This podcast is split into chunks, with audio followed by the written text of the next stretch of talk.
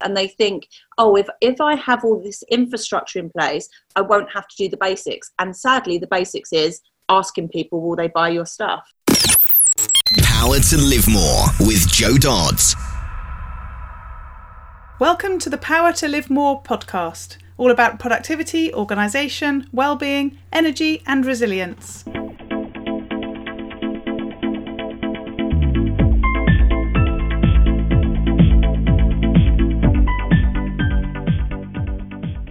I'm Joe Dodds, and I started this show back in 2016 to enable interesting people to share their stories about how they use their power to live more. And by that, I mean how they focus on productivity, organisation, well-being, energy, and resilience to enable them to do more of the stuff that they want to do and less of the stuff that they don't.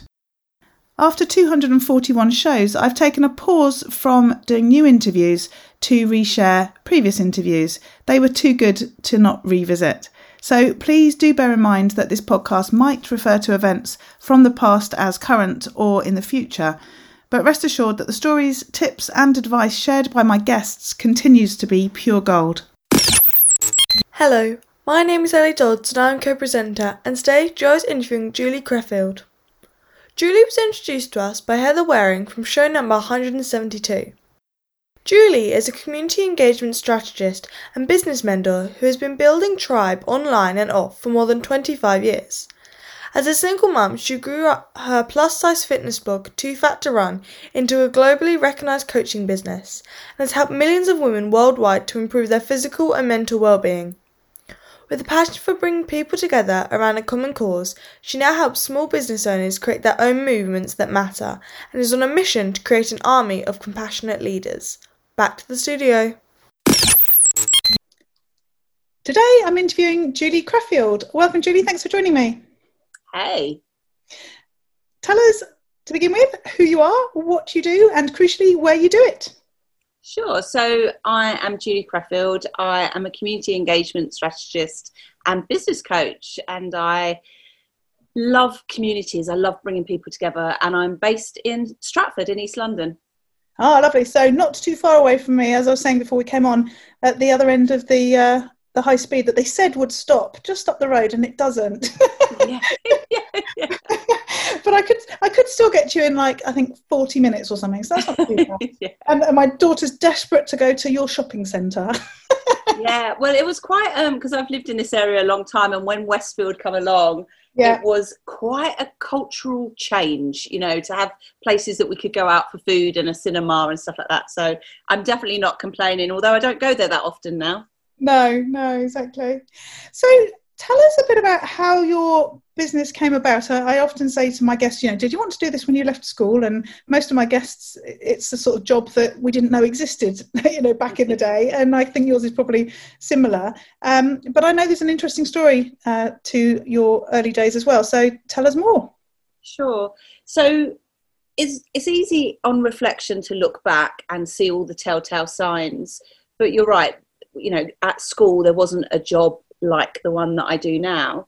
Um, but I've always loved bringing people together, which is odd because I have I come from a really big family. There were six kids, and so you would think that that would be enough, you know, and that I would never get bored of people. But mm-hmm. I was very different to my siblings. Um, was probably too ambitious for my own good, and I was quite smart and interested in lots of things. So I was always trying to find interesting people who had similar interests to me. Mm-hmm. Um, so I was always kind of bringing, you know, the kids in off the street to do different projects, and I'd create little clubs. And you know, it's hardly any wonder I do the work that I do now when I look at the type of kid that I was back mm-hmm. then. Mm-hmm. But I was quite um, a naughty kid as well. So at school, you know, I, I was told I wasn't very academic.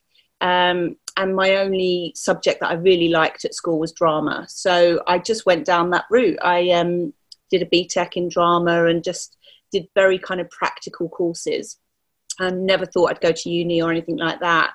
And then a tutor said, you know, why are you not going to uni? You're very smart. And so I ended up going to university, the first person from my family, and I got a first class degree.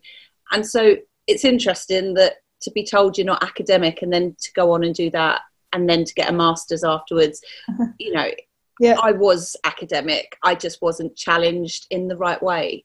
Yeah. Um, and so the early part of my career was ha- around kind of using the arts to help engage various communities in making sense of the lives that they had really so i'd go into schools and community groups and worked with all sorts of kind of at, risk young people um, and help them tell their stories whether that was through filmmaking or drama or dance or photography a real kind of mixed bag really um, and I did that for a number of years, working for various different organisations as a freelancer. And then the Olympics came to town, and yeah. um, mm-hmm. all of these contracts fell in my lap that were all to do with community engagement around the games. And it didn't take long for me to become a you know a games time expert which you know you can't definitely can't go to university for that um, so i worked for about eight years on the olympics was very much involved in the policy making for the games maker program making sure that that workforce really was representative of london and not just the rich white people from you know the home counties that could afford to do it um, and then I got made redundant. So uh, I got made redundant the uh, the day after the opening ceremony. oh my goodness! bit of a kick in the teeth. Um, and I was also seven months pregnant with my daughter, my first oh. child. So yeah. it was a real kind of roller coaster of emotions, really. Um, and I felt quite lost after that because I'd worked on the games for such a long time and had this identity around it. And I was a bit like, God, what am I going to do? Like, I've got a small child to look after, and I've got you know I can't freelance in the way that I used to. Uh-huh. Um, you know, it was a real challenging time. But I'd set up a couple of years prior. I'd set up a, a running blog, and it was never supposed to be a business. I was never supposed to make any money from it. But I was interested in running a marathon at some point and kept coming last in races. So I was like, oh, let me write a blog about it. And by the time I'd been made redundant from my job, it had actually got quite a bit of traction. And so, about six months after I'd had my daughter, I thought, I wonder if I can turn that blog into a business. And so that's what I did. I got a loan from the job centre and I grew that business um, into a six figure coaching business, um, which had c- kind of clients all over the world and got featured on the telly and, you know, all that kind of fun stuff. Um, wow yeah. I mean it was you know speaking about it like in that way it sounds like it happened really quickly and smoothly and all of those things. And of course it never does but it was a real roller coaster. Yes. Yeah. But but also let's just get this right. You you created a business by coming last in effect. Yes, yes. so that's not how most people start businesses. And certainly you know they're not the attitude um, or, or people's attitudes to coming last quite often isn't what apparently yours was. Tell us, tell us Absolutely. more about how that happened. so I think I'm not sure if I had come last previous to this, but this is the big one. I'd I'd gone to a local race um, in a park near me. Didn't know anything about the race. I just knew it was local. And when I got there, I realised the mistake I'd made. It was a it was a race that had been organised by the running club attached to the park, and so everyone there looked super super speedy. And I was like, oh god, this is going to be embarrassing. Um, but I thought, look, just give it a go. Like, what's the worst that could happen? And it turns out the worst that could happen is you get to the finish line and the finish line is packed up and everyone's gone home. So that yeah. is what had happened. um, and I was, I don't know, I had a mixture of emotions. Firstly, I was like hugely embarrassed and then a little bit angry like i'd paid good money for this race and yeah. you know from, from a health and safety perspective it wasn't yes. very good and all of that but then by the time i got home i could see the funny side of it hmm. um, and it was that afternoon that i set up the blog as a bit of a joke just to kind of write about what had just happened and what was um, the blog called the fat girl's guide to running ah. yeah and so um, you know, this idea of you've got to come first to be a winner in life, I just think is a really unhelpful narrative. Yeah. Um, because that was the narrative I had at school. So, you know, if you don't get all the top grades, then you're not worth anything. Um, in the workplace, it's the same. You've got the achievers, and then everybody else is, you know, useless. Yes. Um, and I just think leadership can look very different. Mm-hmm. Um, and I'm, I'm writing a book at the moment um, called Leading from the Back. And it's about all of these issues around kind of failure and um, not having to be at the front all the time to be uh, deemed useful in life. It's so it's so topical with all the discussion around um, diversity and inclusion as well, because a lot of the narrative around diversity is around race and sex and, and, and all the sort of obvious stuff, if you like. Um, but actually, there's a whole other undercurrent of exactly what you've just said, which is sort of stereotypes of, of what success looks like and yeah. and how you be the the leader, as you say. And I love I love the the title that you've you've just shared. And I do wonder if if the pandemic and the fact that people have changed how they work and and so on. I mean, we were saying before we started that life hasn't changed that much for us, other than in a positive business sort of way. But you know, people working in different ways. You know, people have to influence from a distance now that they didn't have to, and, and whether actually some of what you're going to be sharing is actually really of the moment. Mm. I think it has been a leveler in some ways. I think some of the trappings of you know office politics and um, how you socialize outside of work and some of those things will definitely make it more of an equal uh, yes. playing field. Yeah. Um, but it's this thing around having to put on a front, have, having to always have this thought of how do I do well? How do I progress? How do I be seen to be somebody who has potential? Um, you know, how do I change my accent? How do I dress appropriately? Mm. Um, how do I be seen to have the right hobbies? And, and it's this dumbing down in order to get success. And what I've found to be true the more I lean into who I really, really am, like really, really am, like the hmm. bad bits too, that's when I get the success. Yeah. Like it's been a phenomenal awakening for me. You know, the the the more I embrace my accent, the way I appear, all of the the bad things that have, you know, the so-called bad things that have happened in my life, it gives pe- other people permission to go, do you know what? I'm also making excuses. Those excuses of, oh, I can't be a successful life coach or business coach unless I live in a big house or unless I'm hus- uh, I have a husband or unless I look this way or speak mm-hmm. this way or and it's just about challenging those ideas mm-hmm. and mm. in some ways taking personal responsibility yes those constraints are out there and it can be hard to push against them. But some of the biggest barriers are the ones that we have in our own head. Yes, yeah. Um, and I think I think the the lockdown and all of those kind of things really made me relook at what I would accept for my life. Yes. Yes.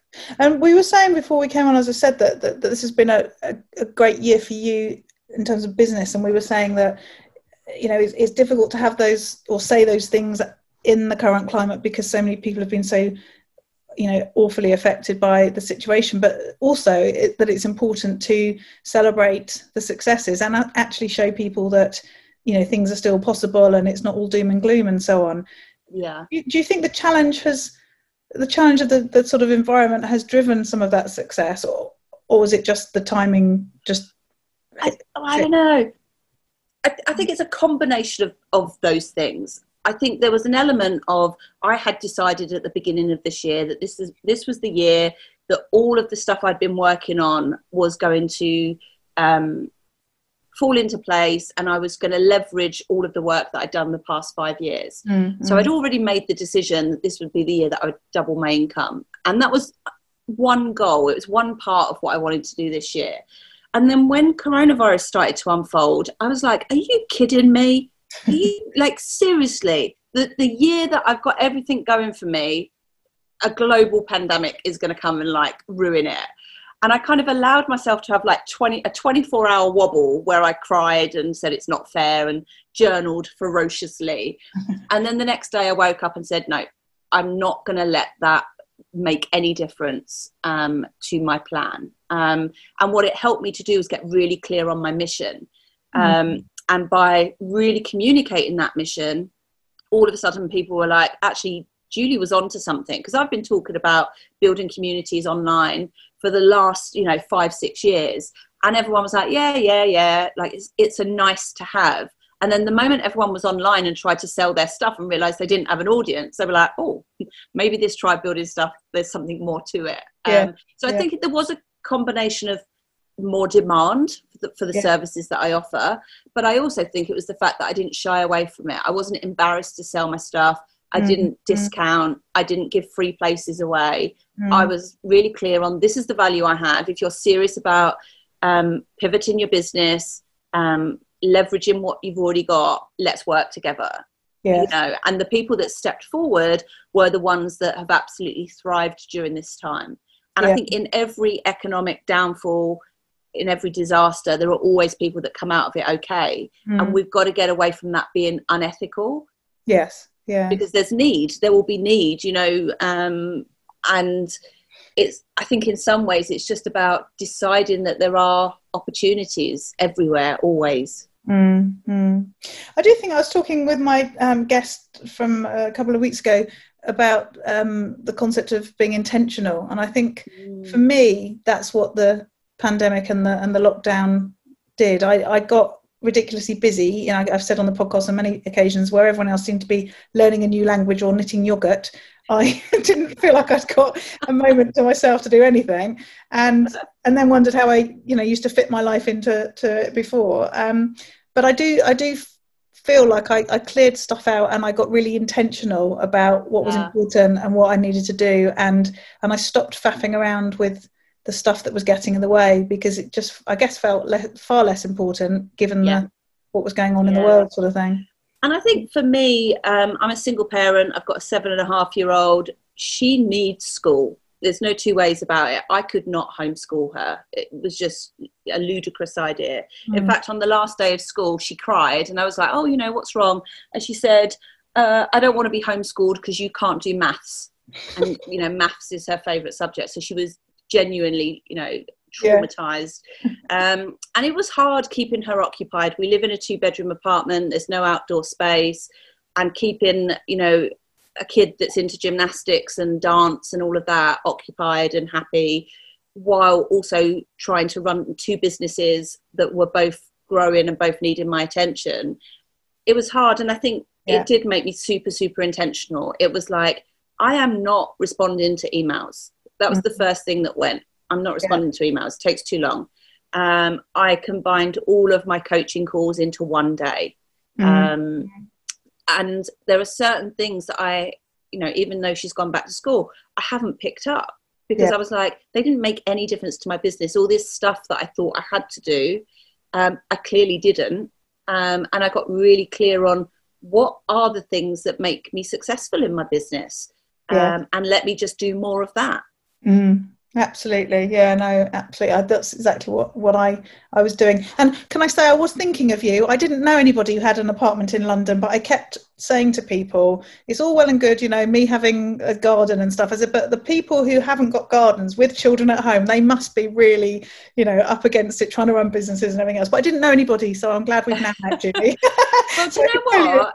It was Yeah. it was it was tough, and I'll tell you why. I was training for the London Marathon in the lead up to Yeah. um, lockdown, and obviously it got cancelled. Uh-huh. And for me, for my mental health, I need to get outside of the house Yeah. to get away from my child, to you know, to, to get into nature and all of those things. Yeah. That was the, one of the hardest things for me was that I couldn't exercise and I couldn't get away from my child. And that sounds awful, but that was the honest truth. And Mhm. Yeah. it got to the point where I would I would go and have a bath in the middle of the day because that was the only viable excuse to get out of the front room and not watch you know children's TV. Um, but Yeah. it did give us a new our relationship is Mhm. stronger you Mhm. know and we did make space of we do we have a tiny little balcony and we made that our oasis and we got a little hammock and you know we just used the space in a very very different way Yes. to what we have done previously Yeah. um, Yeah. and I, I took to running in my underground car park. And which you know and at one point i live streamed a 5k race uh, or a 5k run um, and and rose was giving me my snacks and you know all of that kind of stuff um, so i don't know it, it, you've got to find the adventure where you can right Yes. Yeah. Yeah. I can, everything you've said so far, you know, we've only been speaking sort of 20 minutes. I can see that you do that at every opportunity. That's, that's Yeah. such a good example. So you mentioned two businesses. Yes. Tell yeah, me. so um, so Too Fat to Run is my plus size fitness business. That's ten years old. Uh, that turned ten a couple of weeks ago. Um, Congratulations. so- thank you. Um, and it feels like I'm just getting started with that. Like I've got a big vision to train up coaches, you know, using a kind of license model and to really help people see what health and happiness looks like Mhm. when you live in a bigger body. Um, so it's a it's a really unique fitness business because the focus isn't just on the on the physical fitness. We talk a lot about mental health and well-being, um, Yeah. you know, and mindset. Um, so that's one business, and then the other business is I work as a business coach. So Mm. I help small business owners to grow profitable tribes around their business. So I show them basically what I did with Too Fat to Run, but I also bring in all of the community engagement strategies from offline. You know, there's a lot of coaches teaching online stuff, but actually there's a lot of um, stuff around influence and um, leadership that you know you can learn from real groups out there rather than just these kind of online communities. Yes, I think that's a, a really um, valuable sort of addition to the tribe community building stuff, which Yeah. you know people have been talking about, you know, ever since social media came along, as Yeah. if that's the only place that you've ever been able to do it. Yeah. So, and you can get really trapped in the tech like you can get really mm-hmm. trapped in the oh you've got to have a funnel and you've got to have this and you've got to have this and and actually people are people. Like whether mm-hmm. they're on facebook or in your front room people's behaviors the way they think and that's what we're talking about on social media. They are not just pixels. They are human beings behind those pixels.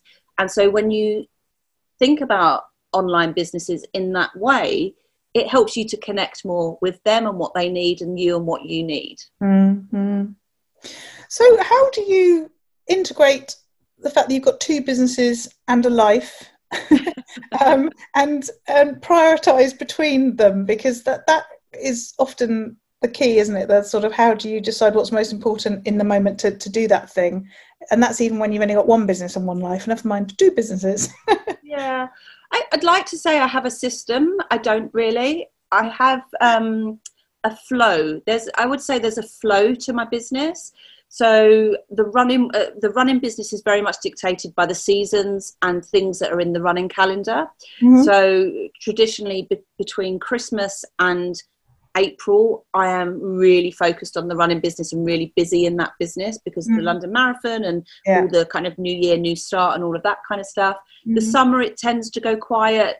It picks up a little bit in September again. So there is this kind of ebb and flow of that business. And because of the way I grew it, it doesn't belong to me. The community isn't my community, it's their community.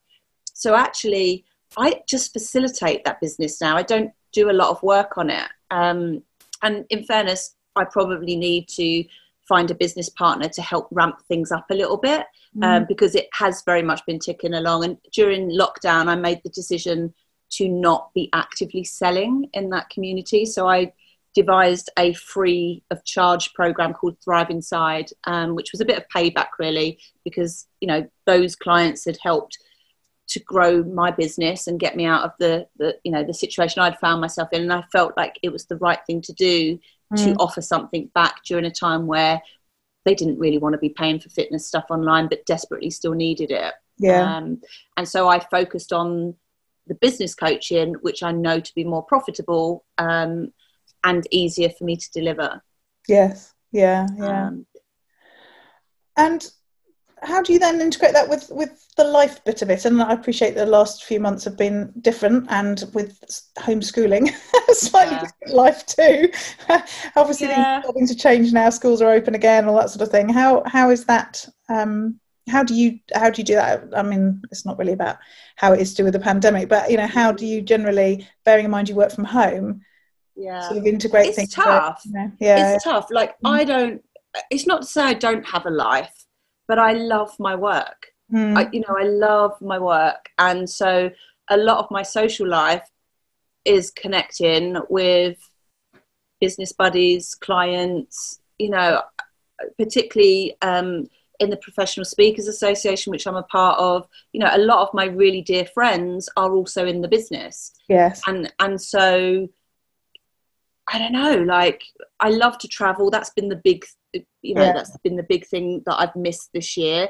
Is I tend to work really intensively and then take a heap of time off and go and travel. That's Yeah. like the way I live my life, um, and that has been really challenging. Not being able to ex- escape and have some downtime. But I think that's for me now that I feel like I've escaped the feast and famine of growing an online business. It's where I want to focus my attention because there's no point in becoming a six, seven figure coach if all you ever do is work or Yeah. you don't make time for dating or travel or reading or all of those things. Mm. Um, Mm. so I don't know how I would have juggled it if we weren't in lockdown. Um, because prior to lockdown, I didn't actually enjoy spending much time in my apartment. So unless I was working, I was out. Yeah, Whereas now, I don't want to go out. Like even if I can, I'm not that keen. yeah, Um, yeah. So I think something has to change for me now. And I Mm. think because I have had such a good year, like financially, I can breathe a little bit and make some decisions about what my next steps are. Mm, mm, yeah. So, how do you work with your clients? If we think about the sort of business coaching, uh, how does that? What does that look like? What does that make your days look like? Yeah, I I am a massive fan of group programs, so facilitated coaching and training, um, which is kind of different to an online course. I'm not a massive fan of online courses because statistics show that you know less than 20% of people actually complete them.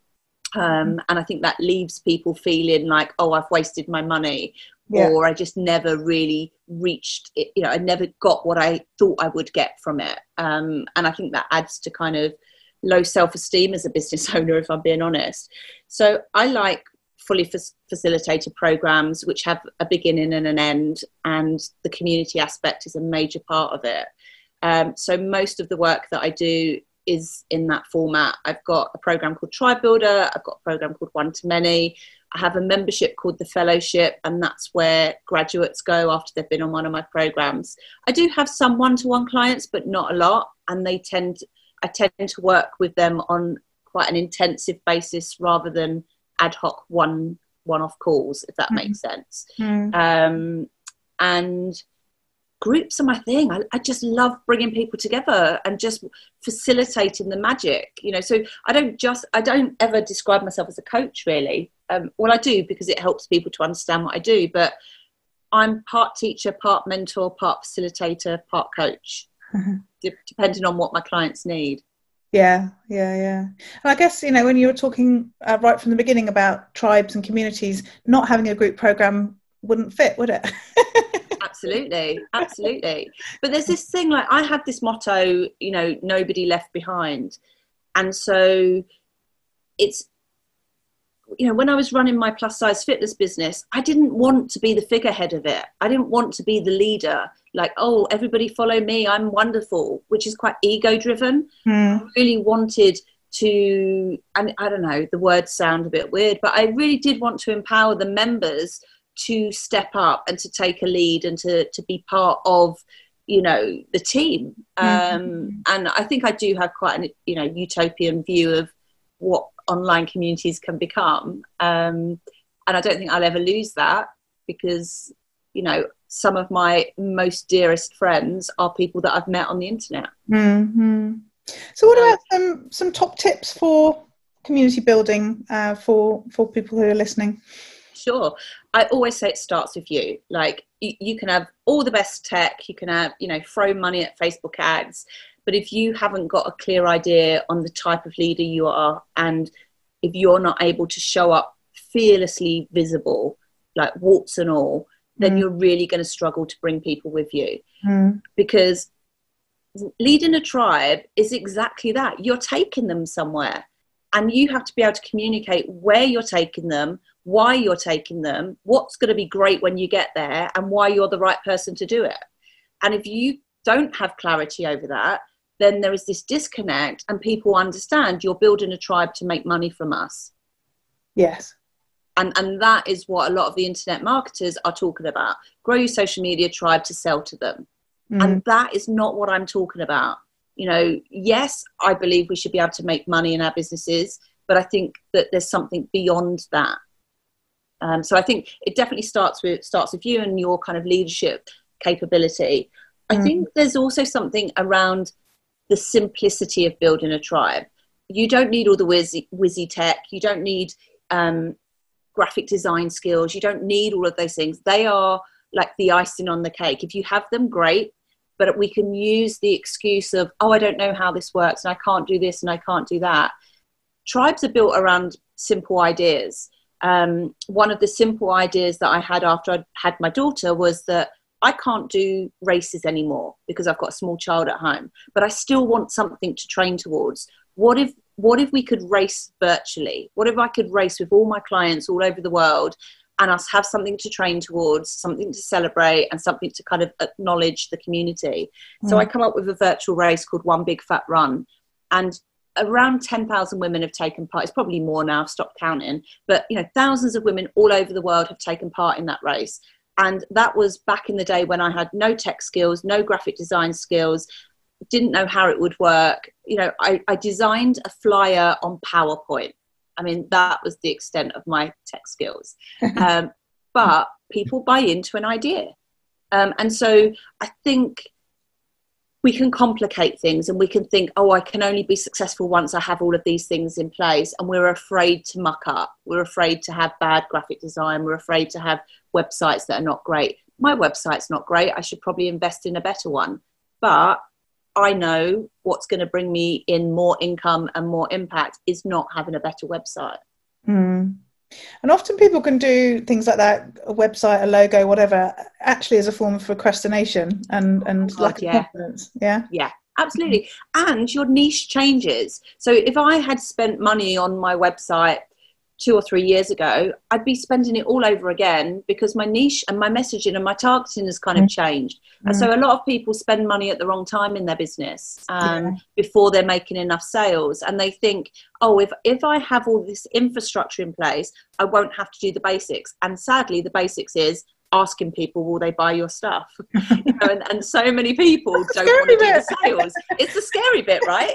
Um, and you know, unless you, it's what I, I run a sales challenge three times a year for exactly that reason. I'm like, there's no point in building a tribe if you can't activate them to buy from you. Mm, mm, mm. You know, and yes, it's scary, and I don't think it ever stops being scary No, no, because it's about rejection, right? That's what it is. When we get a no from someone, it's them saying, "I don't want you," which is rubbish. It's it's not to do with that, but that's what we make it be about.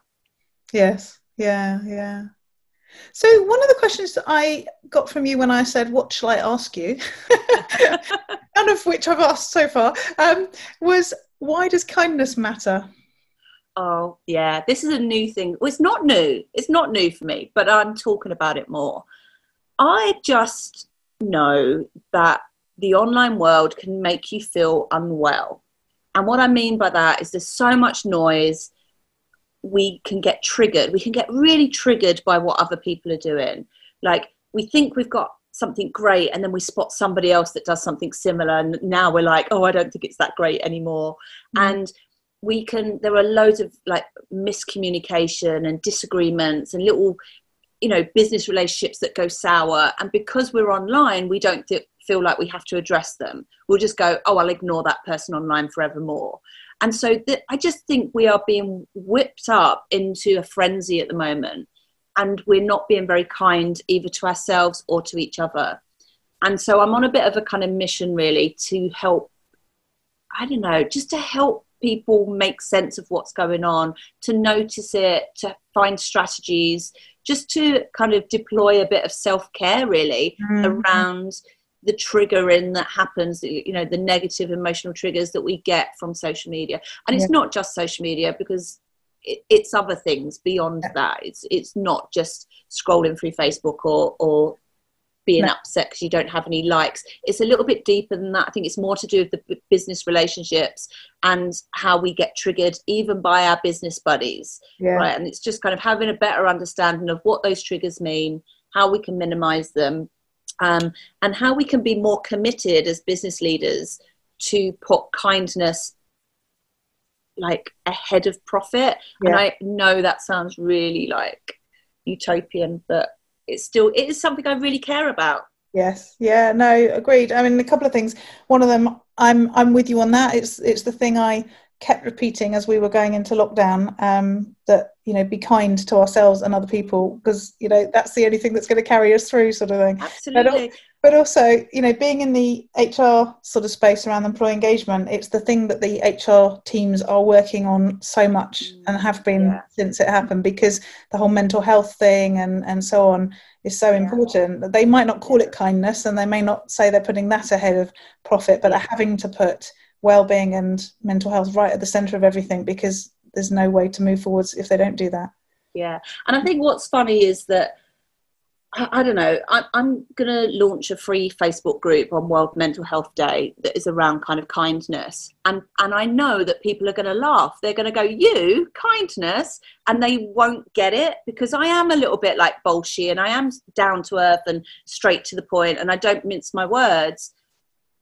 But at the heart of it, I do that because I care desperately. Yeah. You know, and so sometimes I am quite tough on my clients when I see them doing the same thing over and over again. And I'm like, we were here three months ago with you mm-hmm. not wanting to put your prices up. And and in the moment it can feel like that's really mean, but actually it's not. It's being really kind because no one else has got the courage to say it to you. Mm-hmm. Um, and and so often we we mistake kindness. We, we're like, oh, somebody asked for something for free. The kind thing to do is to say yes.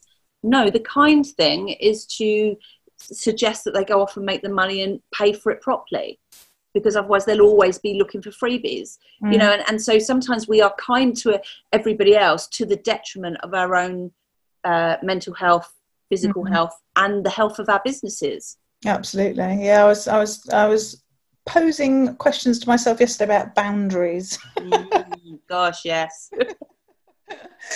So last couple of questions julie. Firstly what about those days where it all goes horribly wrong? How do you deal with those days? Oh and it does so frequently.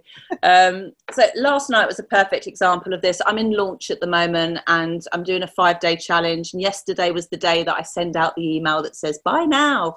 And so i did that and was like quite chuffed with myself. And then I got a message that said that Kajabi, which is the platform that I use for all my courses, had gone down like globally, oh, right? No. So across the world, no yeah. one can get into any of their programs. And so the link that I'd sent everybody to wasn't working. Uh-huh. And I was like, are you kidding me? Like, this is ridiculous. And normally I would freak out, but I am a little bit more zen these days. And I was like, what are the lessons? As hard as it was i was like what are the lessons? And you know some of the lessons were about kind of future proofing your business for things like that. Um, and also like will it make a big difference to my launch numbers? I don't think it will. I could make it make it be about that you know um, mm-hmm. um, so I, I, just use a lot of kind of um, i guess they are like mindfulness um, techniques and you know positive affirmations and stuff like that I have I have to trick myself into thinking uh, more positively sometimes. and I, I, am an avid swearer, so I'll have a good old swear first, and then I'll think, right, let me grab my journal and some, you know, some cards. I'll pull a card or something. You know, I'm, I'm a real mix match of um, down to earth, like grafter, and then I am a little bit woo as well. So I, I just find, and sometimes I just go out for a walk. Like if things are really bad, I'm like, right, let me go for a walk, or I jump on my Peloton bike. Sometimes I have to get out of my head and into my body. That's a big thing for me, and that was the hardest thing in lockdown was not being able to to be physical. Yes. Yeah. Yeah. Ah, Peloton. We, we we considered getting one of those during lockdown. Um, we ended oh, up with we ended up with a, a less Rolls Royce version. I love my Peloton. It was it was my treat to myself. Um, and actually, by the time it arrived, we were coming out of lockdown. But yeah. um, but I, I did. Um, one of my friends was diagnosed with pancreatic cancer just before Christmas, and I was supposed to do a hundred mile uh, race. Yeah. Um, and because of lockdown and all of that, the race got cancelled and it went virtual. So I said, well, look, I'm going to get the Peloton bike and I'm going to do 100 miles in my bedroom. Mm-hmm. And so I, I, I, did that. And so mm. um, I love it. I love my Peloton bike. Yeah, I, I, I, do cycling along Nice seafront, and, and I look at all the, the apartments we go by and, and say one of those is the Airbnb I was supposed to have stayed in in June. so what about those days where you you get to live more and that's where i talk about getting to do more of the things that you want to do and less of the stuff that you don't want to do what do those days look like for you yeah i mean they tend to be travel for me You know, I, I invest a lot in travel, and often that travel is work related. If I'm being honest, I, you know, I spent a week with uh, Lisa Nichols, who's a life coach in the US. Uh, I went out to Mexico and spent a week on a ranch with her and, and you know some other people. And I do a lot of travel for business, Uh-huh. but that lights me up. I do a lot of personal development work, and I get to see the world. And it, it used to be running. It used to be you know I'd travel the world and run marathons. Um, I'm not so keen on doing that anymore. I'm like, I still want to travel, but maybe I won't run. At the running. yeah. Um, and More I like used to just, sort of thing.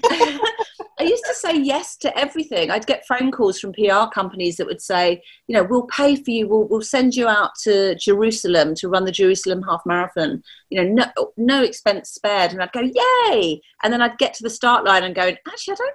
I'm not sure this is a good deal here. Like, I I still have, I still have to run 13, you know, 13.1 miles and you know jerusalem was is built on seven hills. Who knew that? I didn't didn't really know that until i got there. So You could have just Um, stayed in Sheffield. I think that's seven as well. yeah. Um, but yeah i've been easing back on the running um, and i want to find other adventures. And to allow myself to say do you know what? Why don't i book a trip that isn't about work and just find new ways to live? Yes. so it's always about kind of pushing the boundaries of kind of what i will allow myself to receive Mm, mm, mm. Lovely. Thank you, Julie. It's been so cool talking to you today. Really enjoyed it, and uh, I just, I just love your, um, your, well, that whole attitude around the coming last bit, you know, and, and flipping it all the time. I just think uh, it, it, it's, it's permeated the whole interview. So, thank you. Tell people how they can find out more about you and get in touch. Sure. So um, just do a Google search for Julie Creffield. Uh, my website is juliecreffield.com. Lovely. Thank you. Really appreciate your time today. Thank you so much. I've had a blast. Use your power to live more.